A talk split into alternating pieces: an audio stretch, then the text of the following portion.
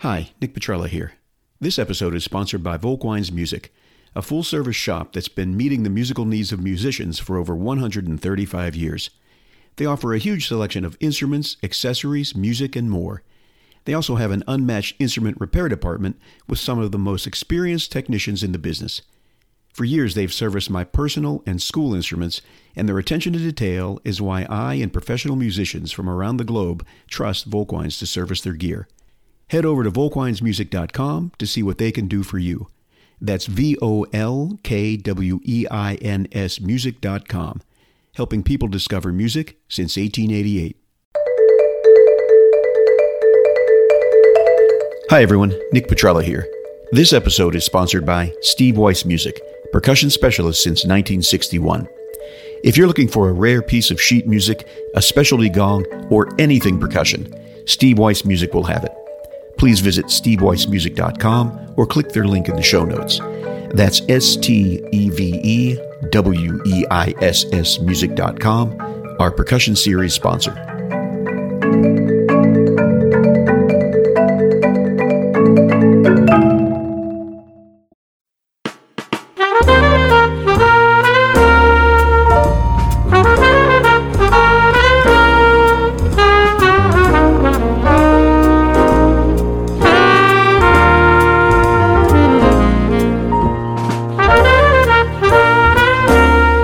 Welcome to the Arts Entrepreneurship Podcast, Making Art Work. We highlight how entrepreneurs align their artistry, passion, and vision to create and pursue opportunities to capture value in the arts. The views expressed by guests on the Arts Entrepreneurship Podcast are solely their own and do not necessarily represent the views of the podcast or its hosts. The appearance of a guest on the podcast, the venture they represent, or reference to any product or service does not imply an endorsement or recommendation by the podcast or its hosts. The content provided is for entertainment and informational purposes only and does not constitute business advice. Here are your hosts, Andy Heiss and Nick Petrella. Hello, Arts Entrepreneurship Podcast listeners. My name is Andy Heiss. And I'm Nick Petrella. Jauvon Gilliam is with us today. He's an extraordinary musician who juggles three careers in different aspects of music. He's the principal timpanist with the National Symphony Orchestra the co director of percussion studies at the University of Maryland, and he's the founder and owner of Capital Percussion and Backline Rentals near Washington, D.C. While I'm sure we'll touch upon his experiences as a performer and teacher, the focus of this interview will be on his backline company and what he learned that wasn't part of his music education. As with all our guests, we'll link to his bio and websites in the show notes. Jauvon, thanks for being with us today. Hey, I'm really, really happy to uh, be here. Thank you guys for having me.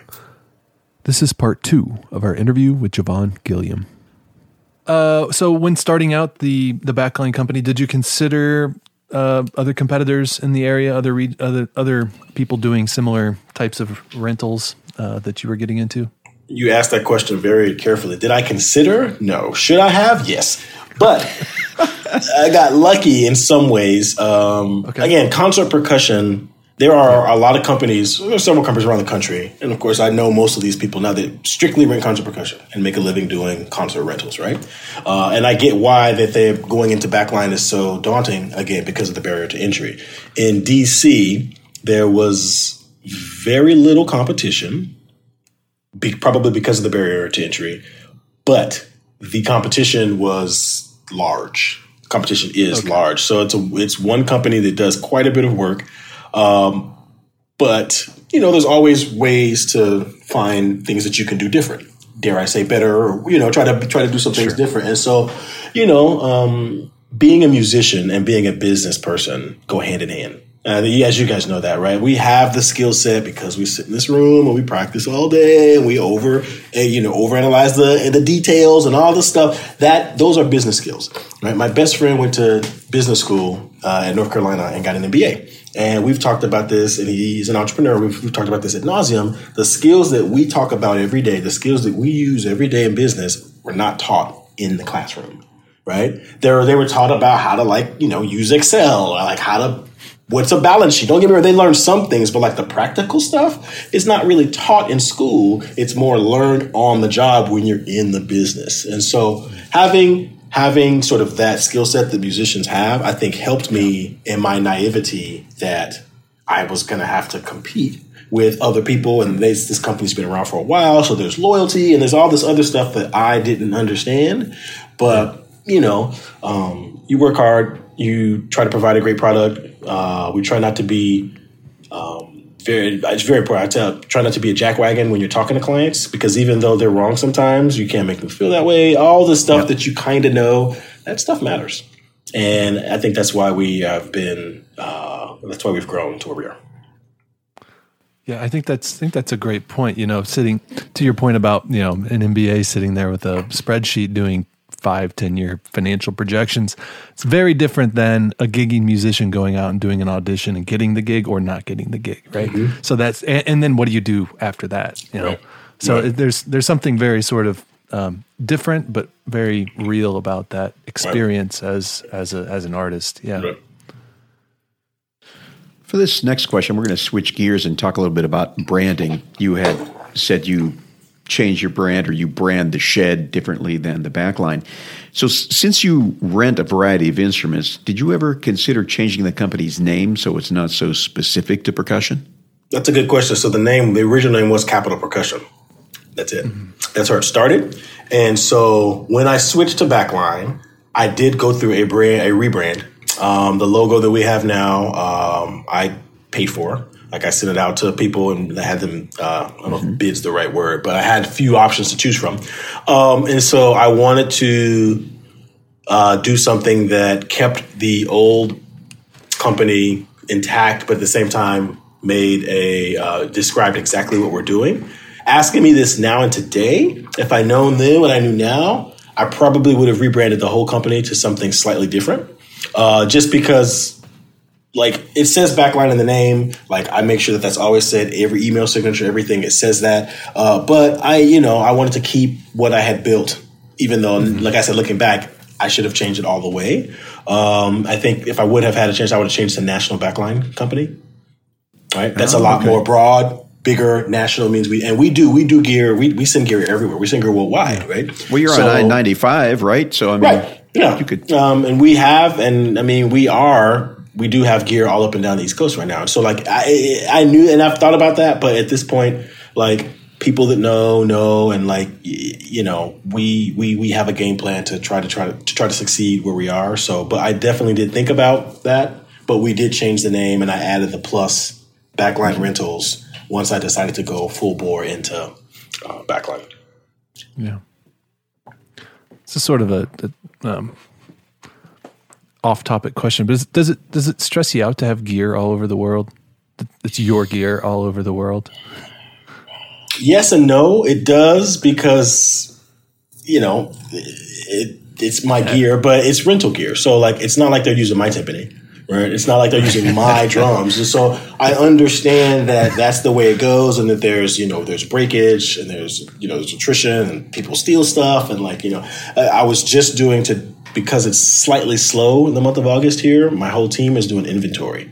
I just told you we got 20 plus thousand pieces of equipment. And so we have to go through every piece and check off in our system that it's actually there.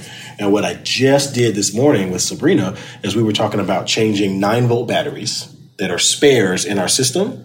So, for example, if you if you get a guitar, or if you get a if you get a guitar that's a pickup, you have to have a battery in it, right? So the pickup to work. So we also so we send the battery in the guitar. We also send you a spare just in case. Mm-hmm. we good. didn't charge for these spares, right? And then they started to walk. Mm-hmm. Or we don't, and we don't know if the client used a fresh battery or right. they took it. So we change an entire system. When you get a spare, we charge you for it right? And so it's all these things that we're figuring out, like you know these super tiny details that, and it's all automated in our system. and It's great, and so that's the kind of stuff that you kind of you know well, it's insidious. you don't, yeah, you don't see it. It's not top of mind. Right. And to your question, Andy, I bet it's just his answer is the inverse of what you think. He worries about it. It's just every day he walks in that inventory, he kind of weeps a little bit when he sees in, inventory standing yeah, well, that's there, true. not right. being monetized. Yeah, right. Well, that's, out. There you go. Right. Money. Yeah. Right. My biggest concern isn't that it's it, that it, that it's out. My biggest concern is that my guys and my crew drop it off correctly and right, bring it yeah, back correctly, you know, because it's, right. it's one piece of gear, you know. Well, and so it, I'm, I'm, sure in the agreement or contract or whatever you have uh, protection for things like breakage or whatever, mm-hmm, you know, mm-hmm. uh, mistreatment or whatever. Yeah, I mean, we have you know the general liability. We have insurance for that. That you know, I mean, it's the same thing, just like anything else. Like if you want to tell your insurance company that somebody stole some batteries, they'll they'll replace them, right? But then your insurance goes up, but, yeah, right? Exactly. And so we we find a balance. We've only had one time where somebody's stolen our equipment. All for like legit stole our equipment, and so then the other stuff is either gets left behind or an artist accidentally takes it and they've it off to Australia, so there's no way for us to get it back. Like it's other issues like that that yeah. we deal with, and then that's where your account comes in. Yeah, yeah, yeah. make a decision. Mm-hmm. Yeah. Mm-hmm. Uh, and you talked a bit, a little bit about this earlier. Uh, you said 19 was your best year, and then of course the pandemic uh, hit, um, and you said things are kind of starting to pick up again here. Mm-hmm. So, um, what sorts of new problems are you experiencing now with with uh, things kind of coming back? the two problems that we've had, and they're good problems to have, is when this past uh, quarter or 2022, basically, uh, the floodgates open. Mm-hmm. We were slammed. We were slammed. Mm-hmm. So we had more work than labor. we do, and miraculously we did it. Uh, but my guys were exhausted. Um, so that was the that was the problem that we had is that when the when when people started to come back from from COVID, they came back with a vengeance. The the gigs came a lot, and we miraculously got them all done. And for this last month, I have been giving all of my full time. So I have four full times, uh, four full time employees and ten part timers, and okay. so I've given all my full time guys and, and, and gals days off, time off, you know, nine to three, nine to two, nine to four, whatever, because, you know, September's coming and our calendar is yeah. already full. So that's yeah. the first problem is that we didn't have enough people for the gear or the amount of projects that we did. Uh, but we sure. made we made it through that. Knock on wood. Uh, the second one is that the shed is effectively, which I did not expect, is effectively a new a second business. Right. Mm. I ended up building the shed, building this rehearsal facility because the plot of land that I had was in a in a desirable area that was expensive. So I wanted to create passive income that for the mm-hmm. gear that I already had, and then provide a service that there isn't there aren't that many rehearsal facilities in DC. Uh, you know, and so I wanted to provide a service that was needed. So I thought this would be a win-win, and we could kind of umbrella it under the CP situation with the same guys, and we'll figure it out. It's it's it's a whole second thing. So I've hired a general manager for the shed and an assistant general manager for the shed, and while they do do CP work sometimes because CP is still much busier, um, when there's shed stuff, like they know that that's their priority um, we just booked, and I'm not sure when this is going to air, but we just booked uh, Cindy Blackman Santana to come rehearse oh, wow. at, this, at, our space. Uh, you know, coming up here pretty soon. Uh, we've had, you know, we've had a couple other large artists come in and rehearse, use the space, and that's where I'm realizing that's where the profit margin is is greater mm-hmm. than percussion students coming in to practice every day. Sure. You know, yeah. because that's what I built it for. People like me. Right. Um, yeah. You know, it's a membership based subscription. Okay so, which is, for example, students have as a student rate, which is 200 bucks a month, and it's 24 7 access. So the whole place is access controlled. All the rooms have smart locks. So you get in through your smartphone, your smartphone's your key, and then you give us a pin. We set the pin on Studio C so that mm-hmm. you want to come in from 2 to 8 at Studio C from 145 to 815, your pin works for that number, for that studio. Cool. You tell us what we great. want and we bring it in from the back. You need a five octave, two timpani cymbals. We bring it in. You have it. Once it's done, wow. we need to flip the room. We flip the room. So the that's gear is already here. It, that's that was the whole impetus behind the shed. So now, do you have recording capability there? So if I'm a cellist and I want to record for an audition, they mm-hmm. can they can do that. So in house, we have mixers and all the sound stuff that we just talked about for the backline portion. So we had to supplement that for again. You talk about cellists and you talk about like classical musicians. So we have. I'm, I'm learning. We have AKG 414s, something like that. We got we got some. I forget or 214s you know, the model or numbers. Some, uh, because they're in because they're in my they're in my they're in my uh, inventory system, which is which is the, the the page that's right behind the Zoom page, right? I guess so. We have AKG, a couple of those, and then some SE8s or something. Uh, I forget. We have some other stuff that we have purchased for our our genre of people, right? And so we that's what we have in house. If you want to bring your own thing, we obviously have plenty of stands and everything. So we have those, and then of course on the backline side, we've got all the SM57s, 58 switches, IEMs, wireless mm-hmm. monitors, wedges. We have all that stuff. So we and then we have the consoles that they can plug into uh, and do that themselves. So we offer what we have, and yeah. then of course we partner with other companies. So if somebody needs a Midas or CL5, like these bigger consoles, we can get them and bring them in. So that's cool. Yeah. Mm-hmm. So I don't know. Is that great? Is AKG 414? Is that yeah? I think yeah, that's I think that's standard, right? Yeah, pretty standard issue stuff right. for studios. Yeah, and the right. SE8s. Yeah. Mm-hmm. Mm-hmm. As I was preparing, as I was preparing questions for for our interview, there was an accident or it could have been negligence on a stage in Hong Kong where a monitor fell. Yeah, yeah it in, injured some performers. So that caused me to wonder if there were any legal or insurance concerns as you expanded in the in the backline. You do some other sound as well, specifically concerns that you hadn't previously considered. Yeah, I saw that. Uh, I did see that. Um, we have been lucky to not have that type of thing happen, but the way that it works, the way that it works for us so far is that our insurance covers our equipment when we are transporting it and if anything happens to it. If once it's on site, then it becomes the venue's liability. All right. Um, and that's backline. Now, this sound thing, the thing that fell from the ceiling, you'd, you'd imagine that that was the venue's piece of equipment, so therefore they would be liable. I don't know how that works for sound companies that fly um, yeah. You know, the fly line arrays. I'm not sure if that, that works, but from our perspective, um, we, our certificate of insurance, our insurance insures our equipment if it's in transport or whatever. And then for these larger, co- um, these larger projects and loads that we have, when we have to give COIs to venues, like mm-hmm. it covers we cover ourselves in those instances as well. So we definitely, when it's big artists, we have to send COIs and we ask for COIs, uh, certificates of insurance to make sure that everybody's covered. Everybody's but, covered. Mm-hmm, in general, the way I understand it is that the venue is liable for any of the equipment when it's in the venue. But the Hong, the Hong Kong situation, you'd have to That's think that, that that piece of equipment was, yeah. So maybe the venue could sue the people that set it up Maybe? Mounted it, yeah. Mounted it, maybe. Ultimately, yeah. Ultimately, it comes down to who's willing to pay more for you lawyer fees. right. Yeah, right. and you don't do you don't you do have some sound, but but not line arrays. Like my sound yeah. stuff, you can't. It doesn't fly. It doesn't go. Whatever. We have everything. We yeah. put goes on sticks, you know, or on yeah. the floor. Mm-hmm. Somebody would have to throw it. Right. right. It makes. I just last night was watching. um Trainwreck, which is uh, sort of a documentary of the Woodstock '99 mm-hmm. and how all the all the things that went wrong. Um, and one of the last things that the people did before they left was they tore down one of these huge towers with these, you know, huge ah, yeah. arrays. Um, yeah. Anyways, it made me. And it makes me cringe. I, I, exactly, and I knew yeah. we were having this conversation today, and I'm like, hmm, yeah. uh, so yeah, maybe stay away. That would be like a horror film for you. So stay away from yeah. that. Uh, yeah, we're lucky. The D- DC and I'm sure like other larger places, maybe like New York and LA, like because we work with established venues.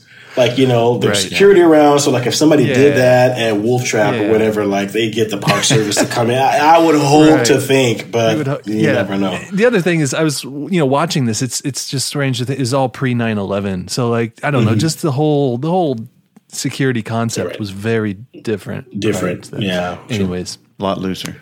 Mm-hmm. Yeah. Well, Jauvon, we've reached the part of the interview where we ask all of our interviewees the same three questions. And the first question is What advice would you give to others wanting to become an entrepreneur in your art form? So I guess you could take that. We're, we're mostly talking about the backline uh, mm. rental business here today. So in that in that area. Yeah, it's it's a different type of business to get into. Like I said, there is a large barrier to entry. So, I mean, I don't know. I wouldn't have done this if I didn't know that like I don't think I would have. It was very I was very naive about it. I mean, and once you kind of get into it, I do love it, but it's a large it's it's a, it's it's cash heavy in the front. You have to be able to sort of survive. Uh, you know, and like, you know, I I was able to survive because I had another job. So I think that's the first piece of advice getting into backline. And then squeaky wheel gets the grease, just like any new business, unless there's some sort of built in market share that you already have right? You know, you have to sort of beat the pavement and, you know, try to meet the people. And then, like I said, don't be a jackwagon. You got to be a good person. People want to work with people they like, you know, and it doesn't matter how good your equipment is. And a lot of times it doesn't even matter if you're the lowest price. That matters a lot, but you could have the lowest price, but if you're not a good person, it's not, it's not going to sustain. What can we do to ensure the arts are more accessible and reaching the widest possible audience? I think that companies like mine that are doing things in the community need to make sure that they connect with other organizations, both arts and you know uh, other organizations in the community, to sort of reach out to them and try to use your platform to create community. Um, I think that's really important. Um, is having a network of people in your community that you can rely on to do things. That doesn't necessarily mean that you have to give your way give away your product for free. Uh, that doesn't necessarily mean to do pro bono things. I mean, you can, but even at the same time, like even if you connect with the local school that's down the street and say, "Hey, I've got all the I've got 15 djembes." Right? They don't always go out at the same time, so maybe I can give you four or five two days a week, and you can like that helps foster the arts in yeah. the school. And of course, no school's going to say no to free equipment or no to helpful equipment, whatever. And so even then, it's like trying to build those relationships. Uh, and that's one of the reasons why I was proud of moving CP and subsequently the shed where we did. We're in College Park on campus at the University in Maryland, very luckily. And like I jumped into being a part of that community. I want to be a part of the College Park community, a part of the campus community so that, you know, we can grow together you know yeah. um, and I, as a business person of course you'd like that to you'd like to see that sort of you know become fruits of your labor but i think that that's the most important thing is to connect with your community in other ways and you know try to try to grow in that way right sure and what's the best artistic or entrepreneurial advice you've ever received I'm trying to think of the best I have a really amazing network of mentors that I've been kind of connected with, all business people of all all types, you know. Um, mm-hmm. And I'm trying to. I think I'm thinking of one particular person uh, who was a f- one of the only two black Fortune 500 CEOs. Um, and he told me, he said, "Go with your gut," and he was referring to dealing with people. He's like, if this person doesn't you know, if you don't feel right with this person, there will be somebody else that you can connect with and along the same lines, along the same sort of genre that you have a better fit with. He said, go with your gut. So that'd probably be the best piece of advice I got to go with my gut. Yeah. Mm-hmm. It's, it's great. Yeah. Well, Jauvon, it's always great to see you, and we're really happy you were able to join us on the podcast.